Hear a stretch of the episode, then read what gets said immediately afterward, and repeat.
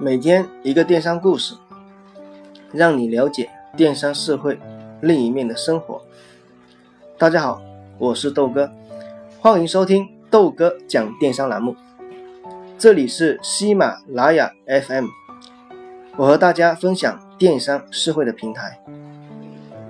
今天是周四，自从昨天开始讲淘宝以外的电商圈子的分享，很多听众反馈。都说很不错，都希望豆哥能够多多分享相关的内容。这不，今天我们就不讲阿里，我们来讲讲阿里最大的竞争对手，也是最具争议的电商平台京东。刘强东所掌握的京东，从北京的中关村一个小小的卖光碟的小档口，发展到现在京东商城，成为唯一一个。可以跟阿里对抗的对手，也是打造了一个跟淘宝和天猫完全不一样购物体验的京东商城，而这些都不足以谈论说道。最最争议的无非就是刘强东不顾众人反对，坚持投资一百亿自建仓库物流。那么我们今天就来说说这事，刚好阿里也做了一个物流，叫菜鸟物流。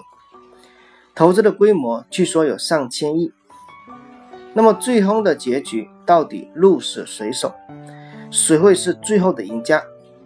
豆哥给大家分享一下我个人的一些看法和观点，欢迎大家留言讨论。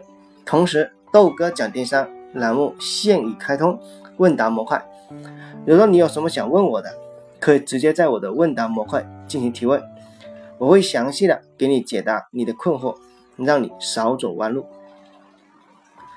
我们都在京东和淘宝、天猫买过东西，购物体验还是有很大的区别。京东给我的感觉就是产品比较正规，还有物流那绝对是非常的给力，基本上当天下单，隔天就能收到。这可是普通快递完全没办法比拟的。这就是我对京东最大的感受，送货速度快。态度非常好，而阿里所建立的菜鸟物流跟京东的唯一区别，就是他们不是自建的，而是把其他快递拉拢入股投资，然后全部加入到这个菜鸟平台进行统一的调配，而配送该是谁的还是谁去做。所以在淘宝和天猫买东西，先不说产品如何，光送货和快递员的态度就是非常的差。所以说，不管他们投资多少钱。把大数据说的多好，根本解决不了任何的问题，因为人员不统一，没有相同的价值观，没有相同的培训，也没有相同的福利待遇，也更没有相同的规矩。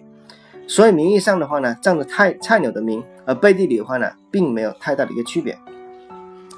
所以说，现在京东的体量跟阿里的区别还是非常大，但是京东它也不是傻子，如果跟阿里硬碰硬。就算他再努力十年，也赢不了阿里。唯有找到阿里的软肋，而这个软肋就是马云无论如何都解决不了的，那么才能给阿里一个沉痛的打击，就是仓储物流。